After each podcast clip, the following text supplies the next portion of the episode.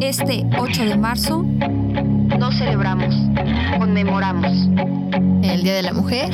Sí, es la conmemoración al, de la, del Día de la Mujer. O sea, es el Día Nacional de la Mujer. No se celebra, es una fecha conmemorativa por el Día Internacional de la Mujer. El Día Internacional de la Mujer. En Nueva York, Estados Unidos, el veinticinco de marzo de mil novecientos once, el incendio de una fábrica cobró la vida de más de ciento cuarenta mujeres, la mayoría de ellas inmigrantes, italianas y judías, las cuales reclamaban el exceso de horarios laborales. Los responsables de la fábrica cerraban todas las puertas para evitar robos, manteniéndolas atrapadas hasta su salida. Muchas de las trabajadoras, al no poder escapar, saltaron hacia la muerte. Las demás murieron calcinadas. En mil novecientos setenta y cinco, la ONU acordó conmemorar el ocho de marzo como el Día Internacional de la Mujer.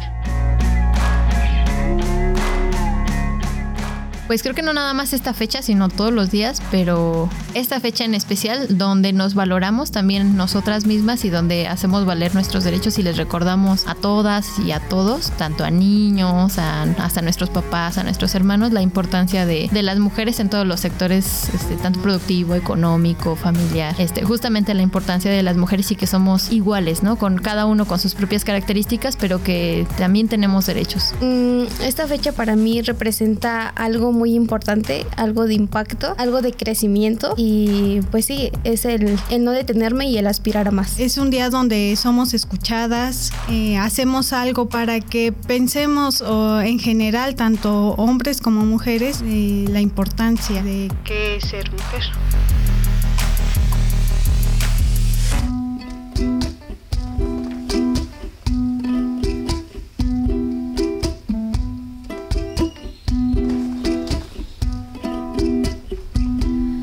Me llaman la malquerida, mujer que llegó del campo, que guarda bajo su vientre la semilla de la vida. Me llaman la malquerida, mujer hija de la tierra, la que por tantos caminos derramando va su llanto. Ay, qué dolor, qué dolor que le da en el alma y qué dolor, porque no la miran. Ay, qué dolor, qué dolor que le da en el alma y qué dolor, porque no la miran.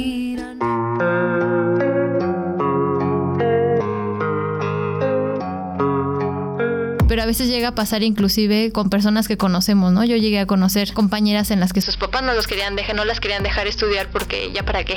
O no querían apoyarles o, o pues les truncaban como que este sueño porque se iban a casar y para qué gastaban. O sea, como que este tipo de ideas también que a veces son pues muy marcadas también en esta zona. Creo que es a donde hay que llegar y principalmente pues hacer la, la conciencia en ellas, que sepan que está mal, que no lo veamos como algo normal, justo que no, no, no lo normalicemos. Me gustaría compartirles que Que aún hay muchos pendientes en nuestra agenda por, por seguir trabajando juntas, por informarnos, por compartir estas reflexiones, construir sobre todo nuevas formas de reconocimiento a nuestros derechos y sobre todo a la vivencia de ellos, porque creo que no nada más se trata de tenerlos en un papel, sino de que se materialicen en nuestra vida cotidiana, ¿no? Que no tengamos miedo de salir a las calles.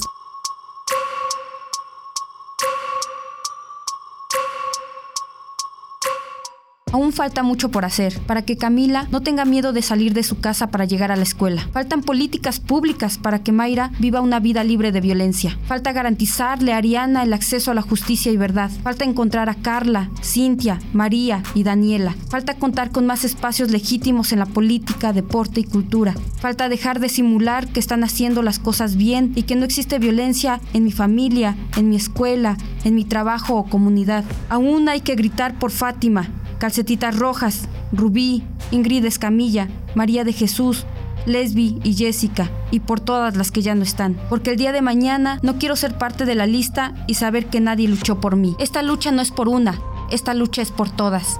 Por eso, nosotras no celebramos, conmemoramos.